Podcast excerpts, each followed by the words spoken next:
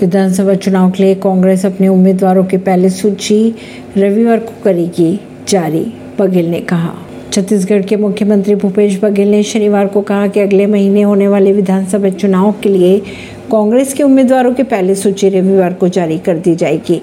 बघेल ने आगे संवाददाताओं से बातचीत करते हुए ये भी कहा कि आम आदमी पार्टी पर छत्तीसगढ़ में बी टीम के रूप में काम करने और राज्य में सत्ताधारी दलों में सेंध लगाने की कोशिश की जा रही है। छत्तीसगढ़ में दो चरणों में सात नवंबर और सत्रह नवंबर को मतदान होगा, जबकि वोटों की गिनती तीन दिसंबर को की जाएगी। परवीन सिंह नई दिल्ली से।